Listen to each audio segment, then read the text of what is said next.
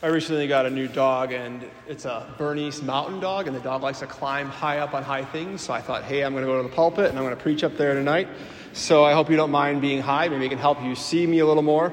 I know I'm tall already, but I do enjoy uh, the view from up here. I've always kind of wondered what would it be like to be up there uh, giving a homily. So I'm going to go for this tonight. I just want to say, first of all, thank you so much for being here. You know, we live in a world, um, when you look at reality, as, as I've journeyed, been journeying with uh, Gianna, Brighton, and Grace, we've been looking at how do we see the world through different lenses and looking at reality. What's the reality? Like, what's the state of the world? And one thing that's we're just noticing is, is, is hope is at an all time low. But we know when we read Romans 5, St. Paul says, Hope never disappoints. So, our goal for this homily, my goal for this homily, is to fill you with a spirit of hope. And I just want to focus on four things tonight uh, the first one is, again, reality. The second word is remember. The third word is rescued. And the fourth word is respond. Reality. How do we see the world? About a month ago, a group of men from our Newman Center, we went to the Esto Vir Men's Conference, and we were really blessed to have Monsignor James Shea, who is the president of the University of Mary, speak to us. But one thing he talked about was why everyone is so angry. And talking about anger, he was talking about the word utopia. When you break down the etymology of the word utopia, you put the letter U in front of it, which means no. And topos, which comes from topography, means land, no land. And so many people are, are just simply angry because they're not living in reality. Usually, two camps we find ourselves falling into is this, this hyper optimism of, looking at, like, okay, everything's good, I gotta look for the good in everything, but let's just be honest, sometimes life is just straight up really difficult and it's very hard to find good in things. The second camp a lot of people fall into is the camp of hyper pessimism. If things were just this way, then things would be better. We fall into these utopian mindsets. But where's the, the middle ground? It's reality, which is, which is based in humility, accepting that which is true. What's the truth? What's the reality of our world right now for, for Brighton and for Grace and for Gianna? We've been look, going through the rescue project, and we learned there that deaths of despair are at an all time high in the United States. We have more money than we've ever had, we have more food, more resources. Yet the three top causes of death in the United States right now are suicide, cirrhosis of liver due to alcohol overdose. For men, the average age of dying of cirrhosis of liver is 35 right now in the United States. And then the opioid crisis. What we're called to do as, as Christians, we, we're called to see the world a different way. And sometimes we fall in that utopian mindset with many different things. Things are just this way, or, oh, things are always, we just do this thing, it's so good. There's always good in something, but like, again, sometimes life is just straight up difficult. We've been journeying through that these past three days, going through Holy Thursday, looking at the, the institution of the priesthood and the institution of the Eucharist. Looking at Jesus, the God man, God made man, coming to us and lowering himself to the point of washing his disciples' feet. I don't know about you, but I personally think feet are disgusting, so I kind of get what he's doing, right? But at, at, a certain level, when we look at the theological understanding of what Jesus is doing, only slaves wash the feet. So when Peter is being asked to wash the feet, or being asked to have his feet washed, he's actually, he says, I need to wash all of you. I need to wash all of you. And what Jesus is doing, he's ordaining him a priest. And then, after serving them, he said, I've given you a model to follow. And he gives them his body in the Holy Eucharist. One person betrays him, Judas, who is overtaken by Satan. And Satan hates you and I. As we've gone through the rescue project, we looked at Satan rebelled against humanity out of envy of us. Satan is actually envious of you and me because why? Because we're made in God's image and likeness. We are the one creature that God wanted a relationship with. And the God that we, we know, He knows us by name. He knows us by name. which is the second word is remember. When you look at the word remember, it means like to bring back together. Our world is divided over so many things, and again, I think it's because a lot of us, if we're just honest, we've fallen into a utopian mindset. and it's divided us. But the reality is, is that this God who, who loves you and knows you by name doesn't want to see you suffer. He actually, it breaks his heart after the first fall of, of man, of Adam and Eve, when they fell. Like that crushed our God. And he just, with this deep compassion, just said, Where are you? Saying, I don't want you to be a part. I want you to be a member and to be remembered into my family. So, to prove his love to us, he sent his son, Jesus, to go to war with sin and death to the third word, which is rescue us. So often we live in this culture that just we just want to so badly be in control. And we want to so badly have it all figured out. But when you look at our God, who came to rescue us, he was born into an absolute pigsty, into a mess. But often when we look at Jesus and Mary and Joseph, and you ask the question, why are they there? A lot of us don't know that they're there to go to war, to win God's family back. And that means your worth, my worth, your value, my value, is the God of the universe, the blood of Jesus, because you matter to him. You and I matter to God. When you're going through all the readings today, you know, I talked about this, this compassionate God who wants you and I back. I looked at Exodus 14, which is one of my favorite readings.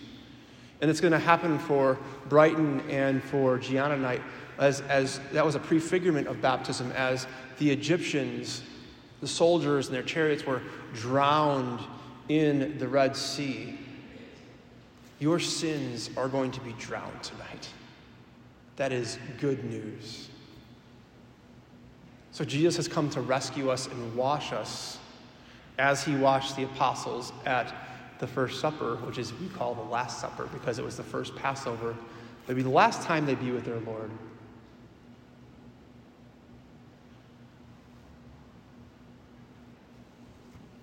And for all of us who are here tonight, how are we called to respond to that? If you receive good news, or if you've even watched a, a good movie or had, had a good meal, like you just want to share it with other people, that means you and I have a mission. We have to share this good news with others because it doesn't end with death. Jesus is not weak. Our world has just so often brought up this Jesus who is just a pushover and Christians are weak. But when you look at Jesus, and maybe you just look at Jesus for me with a, second, like on the cross, like you can't put God on a cross unless he wants to be there. What he's doing is he's baiting Satan. He's hiding behind human flesh. He's baiting Satan because he wants to go to hell, to go to behind enemy lines, to win everyone back, all the way back to our first parents of Adam and Eve. And he calls each person by name. And what he's done is he's conquered the powers of sin and death that you and I can't compete against. So often we're trying to fight battles that we cannot win, but he can. Because when Jesus rose from the dead, when he rose from the dead, now he has resurrected wounds. You'll hear this next Sunday at Divine Mercy Sunday. He comes in the upper room, doors are locked because they're afraid, because they just saw what happened to their best friend, brutally crucified and murdered, and they were all cowards because they ran away, because they didn't really know what they needed. They didn't know what they needed to respond. He says, Peace be with you. He shows them his wounds. And he says, Peace be with you again. And then he breathed the Holy Spirit upon them. The reason why all the apostles remained unfaithful is because they didn't have the Holy Spirit. And for Gianna and for Brighton tonight, you're going to receive that Holy Spirit. You're going to receive the power of God so then you can fight these battles by praying in the authority that God has given you as a beloved son or beloved daughter. When you're baptized, you have the authority to pray in the name of Jesus. And you can take his authority over fear, over death, over anger, over despair, over drunkenness, over lust. You couldn't do that before tonight. But after tonight, you can do that. And that's how we respond this witness of being delivered. And you're going to be washed clean in water, blessed water, holy water. And then you're going to be confirmed. And we seal that with oil. And you get a new name tonight. I think it's so cool. I love the Catholic Church. Part of our response is when you look at the Old Testament, Abraham, he first was Abram. But through his relationship with God, his name changed. Peter, before he met Jesus, his name was Simon. Paul, before he met Jesus, his name was Saul. So you're going to hear those who will be confirmed tonight receive new names to, as, as they get adopted into the family. And a part of our response, as St. Paul says, we have not received a spirit of slavery, but a spirit of adoption in which you and I cry out, Abba, Father. So, for those who are baptized and those who are about to be baptized, you, the, you can call God your Father. He calls you my beloved son or my beloved daughter. And what has Jesus done for us? We looked at this a lot in the Rescue Project. Through his life, death, and resurrection, he's transferred us. So when you're ba- before you're baptized, you're a child, child of darkness. You're a child of the evil one. And what Jesus has done through baptism, he changes your passport from child of darkness to child of a light. Your papers get to change tonight. This is such good news. And for those of you who are not ba- or who are baptized already, you get to renew that. You get to renew that. And this is such good news, but it's not just for us in here, it's for everyone. So our response must be we share him with others. We share what he's done in our lives. If we, if we come here and we're not filled with more hope,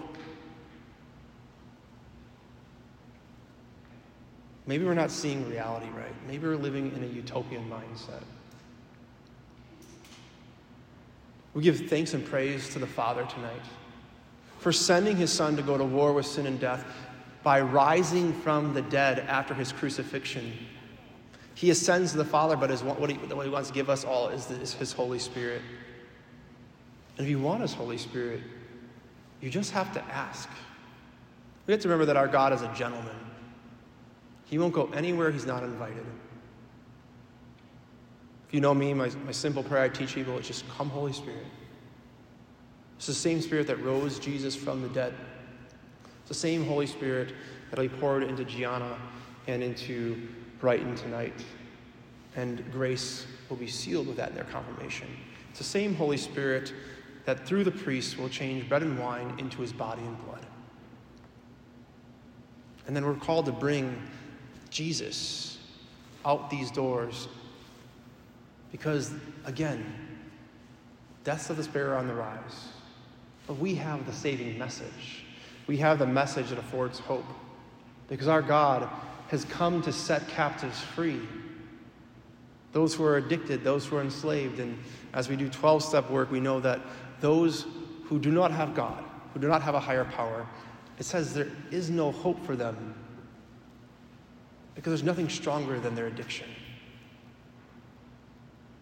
And we have a God who has bound up the evil one and has risen from the dead and has transferred us into his kingdom where we can call him by name as he calls us by name.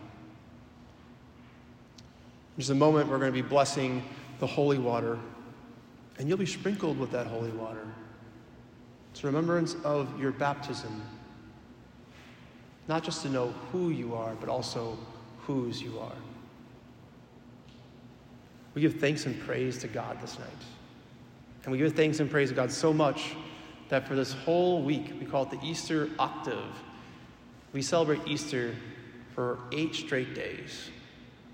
Because this message is not meant to be stay, to stay in here. We're called to celebrate every day. That means for those who have been fasting, the fast is over. Go celebrate. We have good news. And as I'm up here on this mountaintop, as my dog likes going mountaintops, we should be going to the mountaintops and telling people with joy about this good news. And just notice how, what I want to end with in this response, notice how they, the Israelites responded in the book of Exodus today. After they saw their enemy washed up on shore dead, they danced. They danced for joy. And they sang and they worshiped the God of the universe. Because what they thought was impossible is no longer impossible. Because they trusted in this God who loves them. God is love, and man does he love us. We give thanks and praise to him this night, and we thank the Lord for going to war with sin and death to win us back because we matter to him. So come, Holy Spirit, and fall upon us. Help us believe that no matter where we are at, we are still redeemable. We can still be rescued. And Lord Jesus, please help us live in reality of who you are, of your infinite love for us. And help us know that there's not one sin that you can't forgive. And that you love bringing us back into communion with your family, the church. May Almighty God bless you and your families this Easter season. In the name of the Father, and of the Son, and of the Holy Spirit. Amen.